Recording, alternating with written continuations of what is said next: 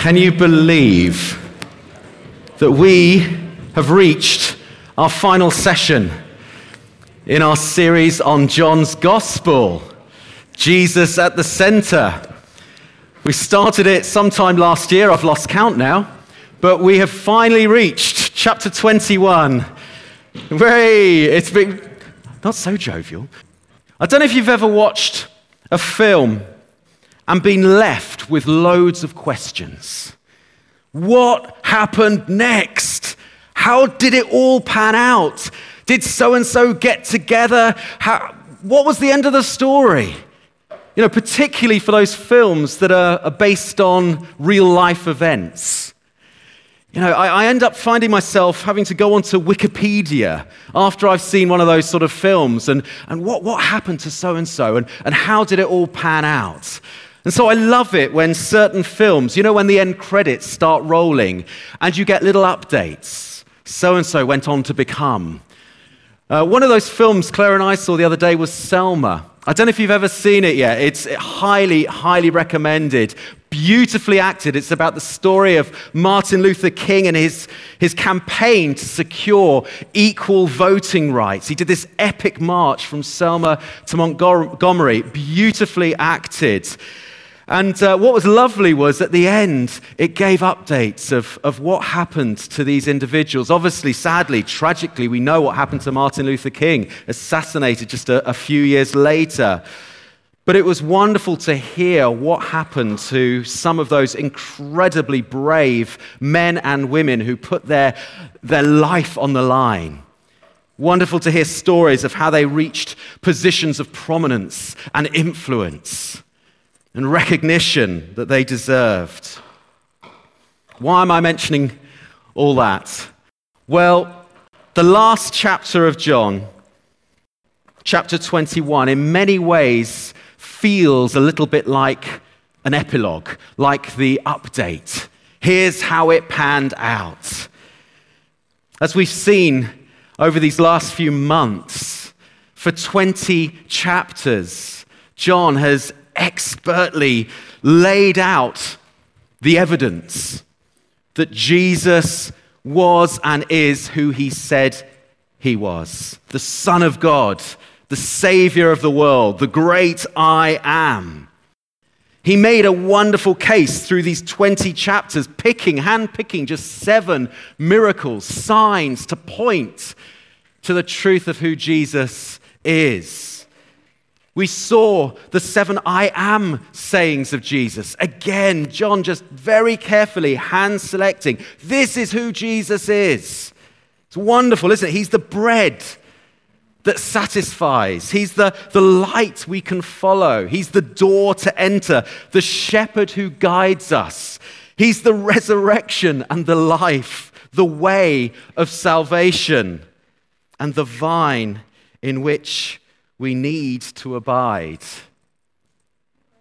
Clear, clear picture of who Jesus is. And John then spends a lot of time going over the events surrounding the death and resurrection of Jesus, spending time looking at the eyewitness accounts of the risen Christ. He died, he was buried, praise God, he rose again. And then he kind of rounds it all off in chapter 20, saying, This is why I have written my gospel account. Here's my story that you may believe Jesus is the Son of God, and that by believing, you may have life in his name. It's almost as if he's saying, It's over to you now. What's your verdict going to be? The end music creeps in, the credits start rolling. Except, thankfully, he doesn't leave it there. He doesn't leave it there. As I said, if he did, we'd probably have quite a few unanswered questions. Namely, what happened to Peter? Last we heard, he'd blown it, denied Jesus three times. Was it game over for him? For that matter, what, what happened to the other disciples? Jesus said, I'm going back to the Father. What happened to them? Did they just go back to their, their day job, go back to their fishing and tax collecting? How did it all pan out? Well, thankfully, we have chapter 21 to help us. And, and as I was looking at chapter 21 this week, I just realized there is so much in this chapter. We probably could have done about three sermons on this. And so I was praying, I was just saying, God, what, what points do you want us to look at this morning? And I felt God just, just give me three vital keys from this chapter on how we continue to live with Jesus at the very center of our lives. We called our series that Jesus at the center. Now, John is finally wrapping up his gospel account. How do we continue to live with Jesus at the center? So, if you've got your Bibles, let's turn to chapter 21 and uh, we'll get stuck in. I'm not going to read the whole chapter, I'm just going to read out sections as we go. But first of all, we see that the disciples have indeed ended up back in Galilee fishing. It's kind of almost like full circle.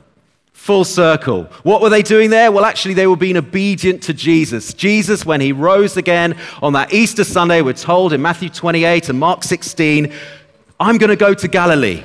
Meet me there. And so they were in Galilee. But fishing, maybe they just something to pass the time. Maybe it was just that that was the thing they felt comfortable doing fish, except they weren't being very successful. Let's take it up from verse 4. Just as day was breaking, they'd been fishing all night. Jesus stood on the shore, yet the disciples didn't know that it was Jesus. We, we, we know that several times people didn't recognize the risen Jesus with his new resurrected body. Maybe he just looked a bit different. Maybe it was still dark. I don't know. They didn't know it was Jesus. Jesus said to them, Children, do you have any fish? They answered him, No. He said, Cast the net out on the right side of the boat, and you will find some.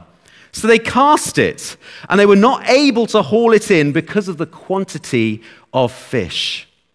The disciple whom Jesus loved, we know that's John, therefore said to Peter, It's the Lord. When Simon Peter heard that it was the Lord, he put on his outer garment, for he had stripped down for work, and threw himself into the sea. Don't you just love Peter? He's not the most practical guy, but he's passionate. The others were a little bit more practical. They came in the boat, dragging the net full of fish, for they weren't far from the land, but about a hundred yards off. When they got out on land, they saw a charcoal fire in place and fish already laid out on it, and bread. And Jesus basically invites them for breakfast. Wonderful. What's going on here? Well, as I said, Galilee was the place where it all kicked off for many of the disciples. It was the place where Jesus first called Peter, James, and John to leave their nets and follow him, to become fishers of men. And although, as we'll see, this passage goes on to focus primarily on Peter, I think it's very much a, a recommissioning for all the disciples who were there. We're told that seven of the disciples were there. You know, a, an awful lot had happened since the time that Jesus first called them.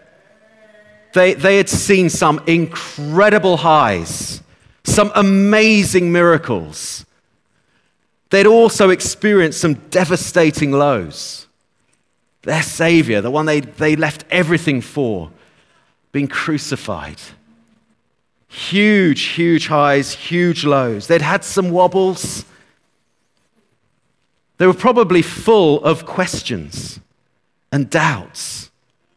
You know, Jesus you're going to the Father. What's to become of us? And, I think they needed reminding again of what Jesus had told them back in John 14 that he wasn't going to leave them as orphans, that he was still going to provide for them, that they could still rely on him, ultimately through his Holy Spirit, who was in a short while going to come at Pentecost.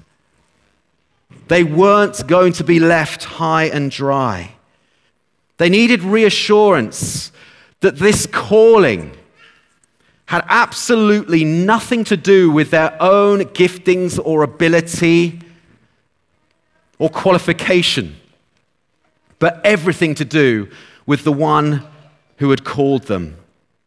1 Thessalonians 5:24 says he who calls you is faithful. He will enable you. And I just felt God wanted to remind us, in fact, He was reminding us in our worship again, that we can and should be confident in our calling. Because He who calls you is faithful. Love that picture of that boat this morning. He's with you. You can be confident, not in your own ability, but the fact that God is with you and He'll never leave you. Even in times of transition like this, even in times of uncertainty, we can be confident because the God who calls also provides. That's what Jesus was demonstrating here. The God who calls also equips you and empowers you.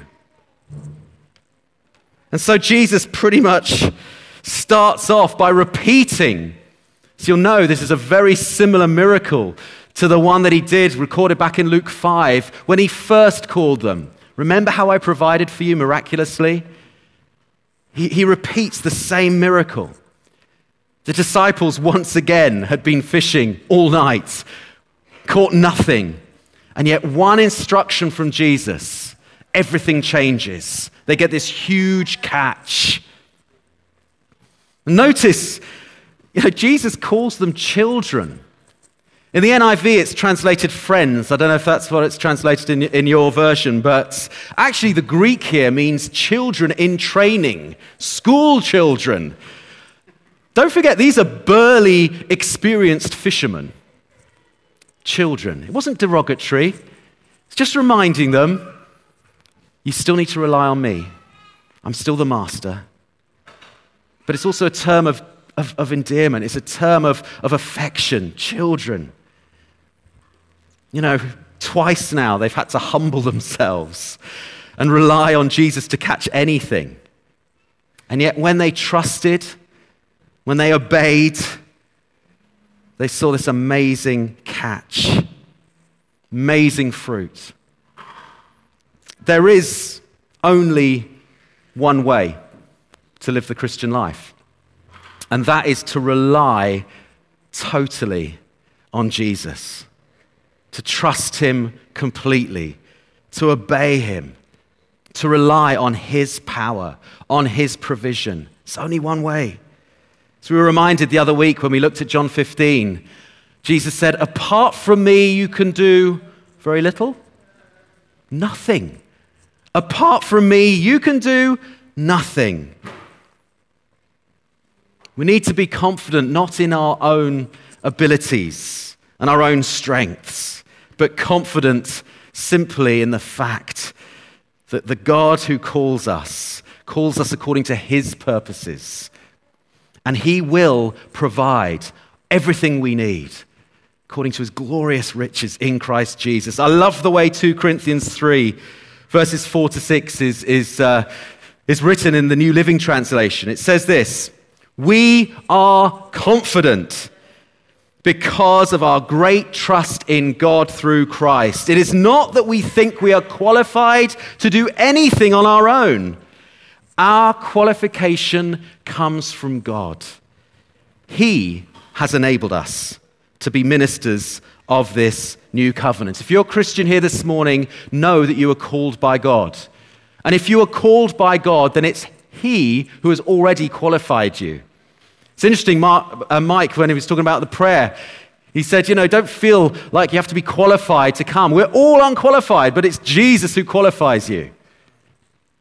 You're already, isn't that freeing? I find that really freeing. It's He who qualifies us. And it's, it's something we see right the way through the Bible, isn't it? Time and time again, God calls the very unlikely, the unskilled, the undeserving, through which he accomplishes his purposes, through which he accomplishes amazing things. I mean, you just start flicking through the Bible, people like Jacob, a deceiver, People like Moses, a murderer. People like Gideon, a coward, hiding in the winepress. People like Peter, who denied Jesus after saying, I'll lay my life down for you. People like Paul, persecutor of the church. People like me. People like you. We can be confident that those God has called, He will also provide. Yet, particularly for Peter, there was something else going on here. There was doubt as to whether this calling on his life even still applied. He'd blown it after all, hadn't he? Denied Jesus three times. And, and imagine how he felt now after John says, It's the Lord. Oh, lump in my throat. There he is, sitting around a charcoal fire. What's so significant about a charcoal fire? Well, John mentions this type of fire only two times. One time in this account, and one time, it's the same fire that Peter stood around when he denied Jesus. It's just another painful reminder. This is the same fire, charcoal fire, not a wood fire, that I stood around when I denied you. Another painful reminder of his denial. Jesus, do you even still want me? Do you even want me? And then we get this wonderful passage where Jesus recommissions Peter. We'll read it from verse 15. When they had finished eating, Jesus said to Simon Peter, Simon, son of John, do you love me more than these? Commentators go to town about what he meant by these. It's fairly ambiguous. Some people say, Did he mean these as in your fishing nets? Do you love me more than your, your, your past? Some people think, well, do you love me more than you love the disciples?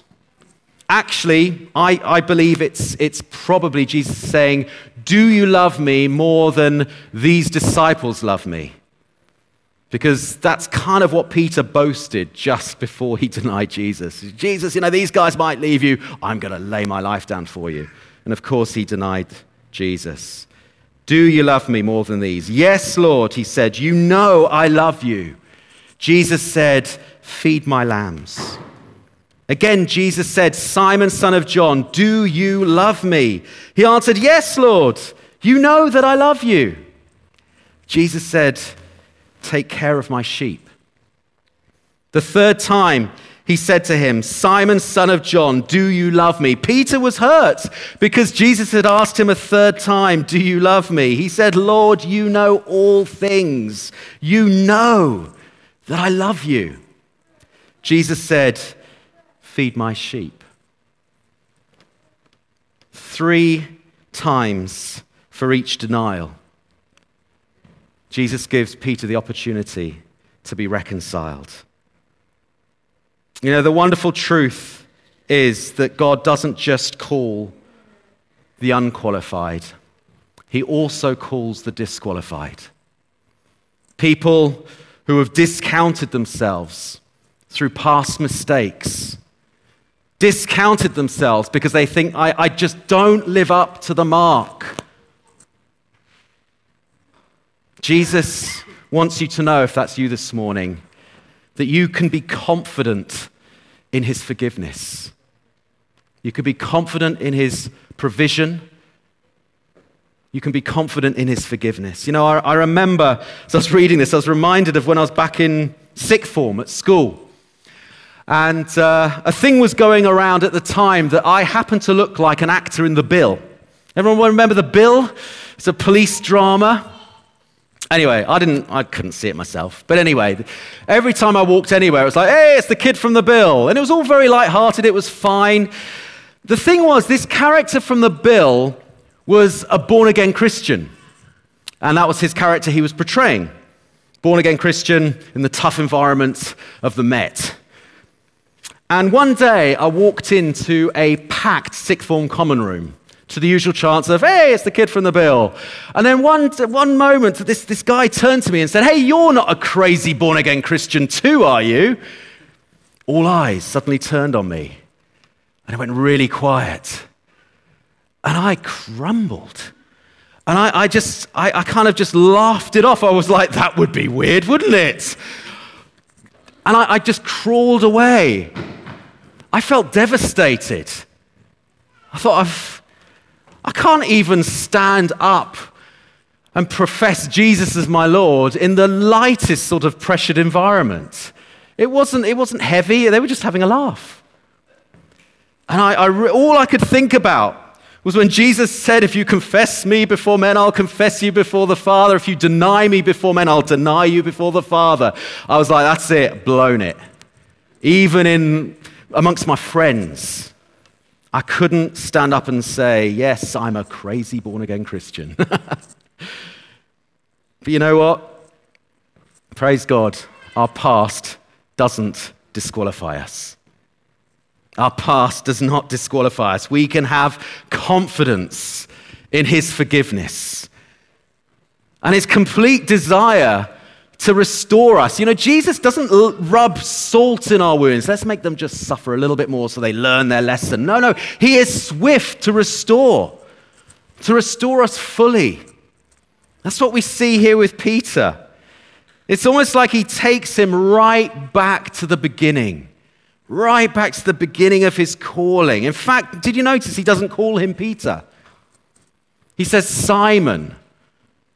Simon, the impetuous, not Peter the rock. That must have hurt. So hold on, I, I thought I was now Peter the rock. It's almost like Jesus was saying, I'm giving you another chance to be that rock through which I will establish my church. I love you. I want you. You know, in the same way you publicly denied me, I want to publicly recommission you.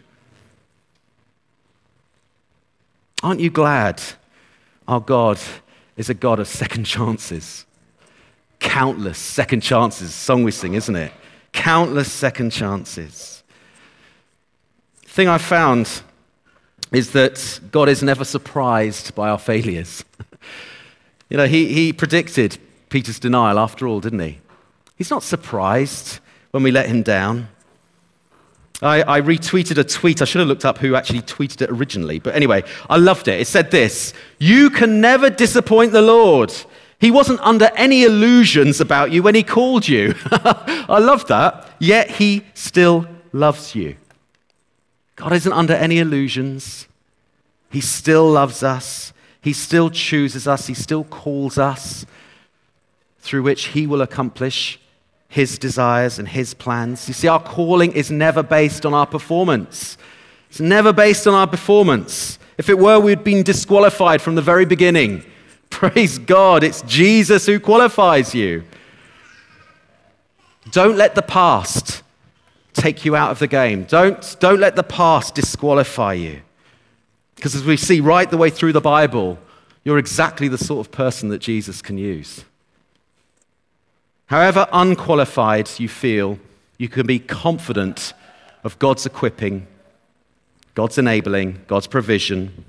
However disqualified you feel, you can be confident in His forgiveness and in His willingness to restore you. What we also see in this passage, particularly this recommissioning of Peter, is that Jesus isn't just interested in the catch. He's not just interested in reaching people with the gospel.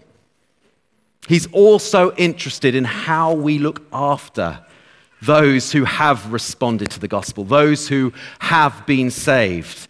We see in this passage that we're not just called to fish, we're also called to shepherd as well. And we see here that this shepherding has to be rooted in a love for Jesus. That's the second key. Living Christ centered lives, we need to be compelled by love. Compelled by love. Last week, Rob spoke a lot on how love needs to be at the very center of our unity. As a witness to the world, it's at the very center of our mission. But this love has to be rooted first in a love for Jesus. We, we can't love people unless we truly love Jesus. Why? Because it's we love with his love. We reach out with His compassion and with His grace.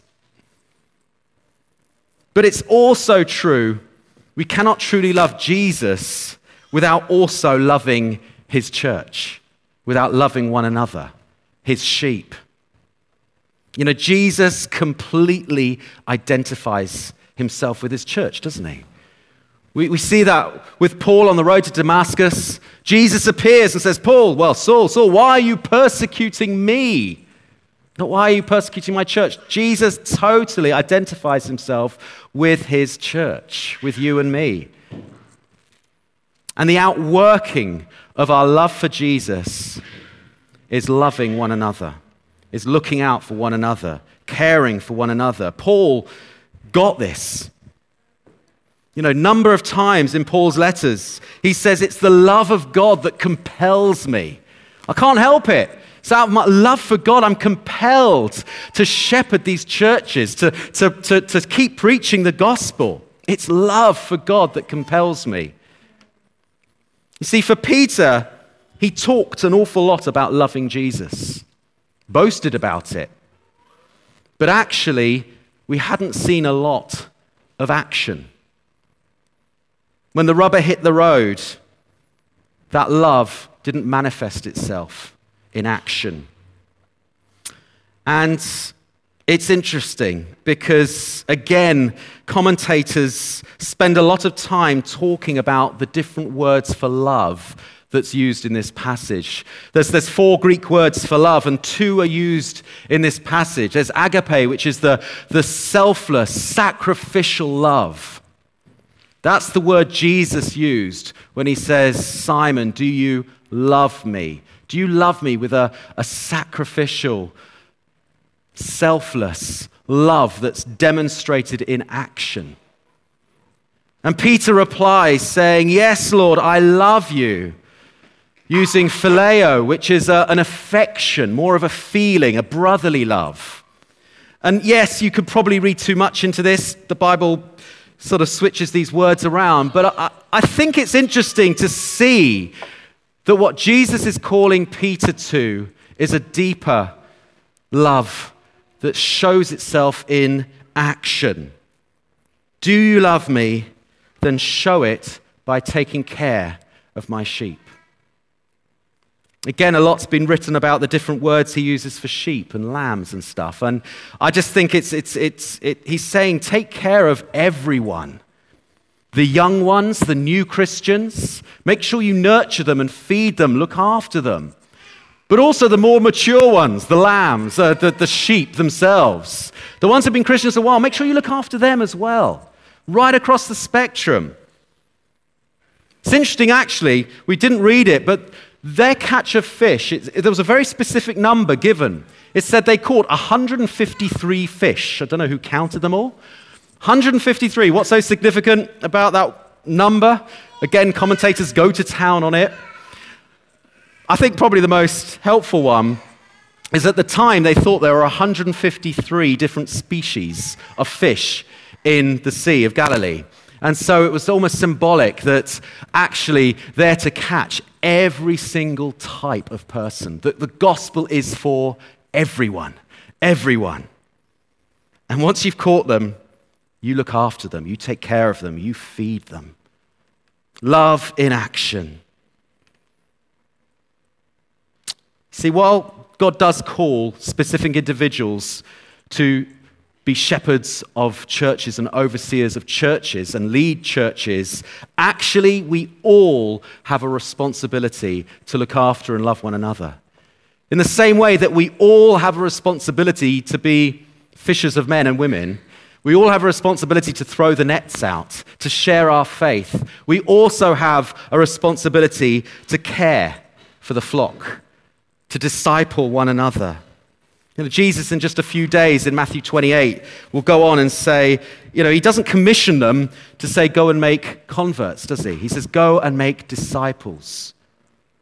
People who are nurtured, people who are helped to follow their calling, to see fruit themselves. But we're compelled by love, not by guilt, not by duty. We're not have to Christians. We're, we're get to Christians. We get to serve God because we love Him. And this agape love, this sacrificial love, calls for action. It may even call for the ultimate sacrifice, as we see with Peter. As we read on in this passage, shockingly, Jesus goes on to tell Peter how he's going to die. Think, what sort of strategy is that? I recommission you. Come and follow me. By the way, this is how you're going to die. Let's read it. Verse 18. He says, When you are old, you will stretch out your hands, and someone else will dress you and lead you where you do not want to go. Jesus said this to indicate the kind of death by which Peter would glorify God. Then he said to him, Follow me. you just think, how would you feel about that? Great, Jesus has welcomed me back. He's recommissioned me. By the way, you're going to be crucified. That's what stretching out your arms means. Come and follow me. You think it's, it's not the best recruiting strategy, isn't it? How would you feel? I'd probably run a mile. Personally, I'm glad God doesn't reveal the whole picture to us. I think if He did, as I said, I'd, I'd probably run a mile. But you know what? I think this speaks volumes about how much Peter would grow. You see, at Jesus' crucifixion, he crumbled, didn't he? He got scared. He ran. I don't know this man. And yet, what Jesus is saying here is that his very own crucifixion, when really it is his neck on the line, he will stand firm as Jesus says, he will glorify God to the end. Isn't that amazing? That confidence. You know, Jesus is saying, look, you're going to do it. You're going to do it. When John was writing this in AD 90, as we said when we first started this series, actually, Peter had already been crucified. He was crucified in AD 63. What Jesus prophesied around AD 33 came true in AD 63. And in fact, historians say that Peter requested to be crucified upside down because he didn't feel worthy to die in the same manner as his Savior. It's amazing, isn't it? Peter was compelled by love, even sacrificial love, to the very end, whatever the cost. What a turnaround. What a turnaround. You know, although it may have seemed hard for Jesus to have shared that, as I said, I, I think Jesus wanted him to know that he came good at the end. You crumbled in the past, but listen, you will stand firm when it really matters. You will stand firm when it really counts. We can be confident in our calling. We need to be compelled by love but finally, and very briefly, there's one more key here that's perhaps, for me at least, one of the hardest, and that is to be content in God, to be content in that calling. See, as Jesus is sharing with Peter how his life is going to pan out, Peter looks back and sees John following. And he says to Jesus, What about him? What's going to happen to him? In verse 22, Jesus says to him, again, quite shockingly, really, if it's my will that he stays alive until I return, what's it to you? What's it to you? You follow me. It's a hard lesson, isn't it? In fact, this is what caused a rumor to be spread that John wasn't going to die. And, and part of the reason I think why John wrote this in this end section was to quash that rumor, saying, no, no, Jesus was just using it as an illustration as to what's it to you. Even if John doesn't die, you follow me. And although as Christians, each one of us have a similar calling to, to go and make disciples, to, to follow Jesus, the outworking of that differs massively from one person to another. And we need to be content with that. We need to be content and not tempted to compare our path with someone else's. You know, comparison is a killer. It's a killer.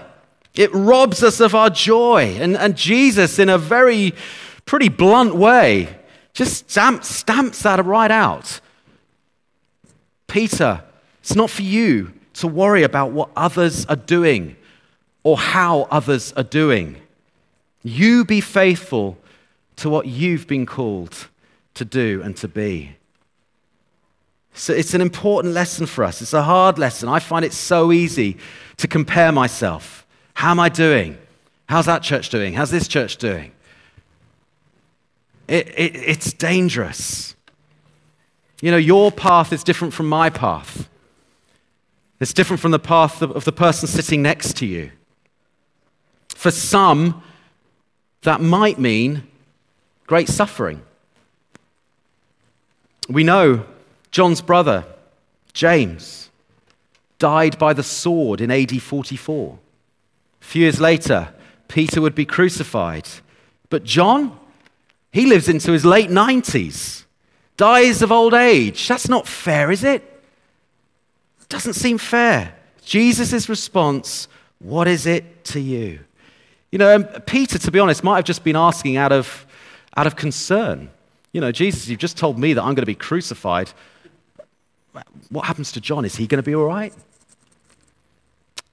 And yet, Jesus doesn't want us to, to even start comparing ourselves. Because when we do, disappointment can quickly set in, insecurity can quickly set in. Wow, they're doing better than me. Or pride can set in. Hey, I'm doing better than them. You know, our, our whole identity, how we see ourselves, can get warped when we start comparing ourselves with one another. Because we tend to just compare ourselves against other people's successes.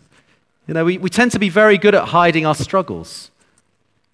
You know, the Facebook generation, we, we just put our show reel up. Well, they're obviously more successful than I am. They're happier. They're obviously more spiritual. And so we get this skewed view of ourselves, and, and we end up going back to disqualifying ourselves. Well, obviously, I can't be used by God. Look at them. It's dangerous. We need to instead measure up ourselves against who God has called us to be and equipped us to be.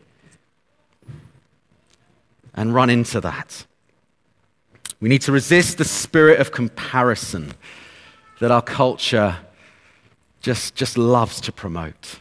Jesus says, What is it to you? Keep your eyes on me. Follow me. Follow the path that I have planned for you. And you know what Peter did? Peter did. As we read through Acts, we see him leading the disciples, establishing the church. On the day of Pentecost, one sermon from him, 3,000 people get saved as he walks about, even his shadow falling on people, heals them. Amazing, amazing turnaround. So, as John wraps up this gospel, the challenge for every Christian is will you keep Jesus at the very center of your life? Will you be confident in his calling?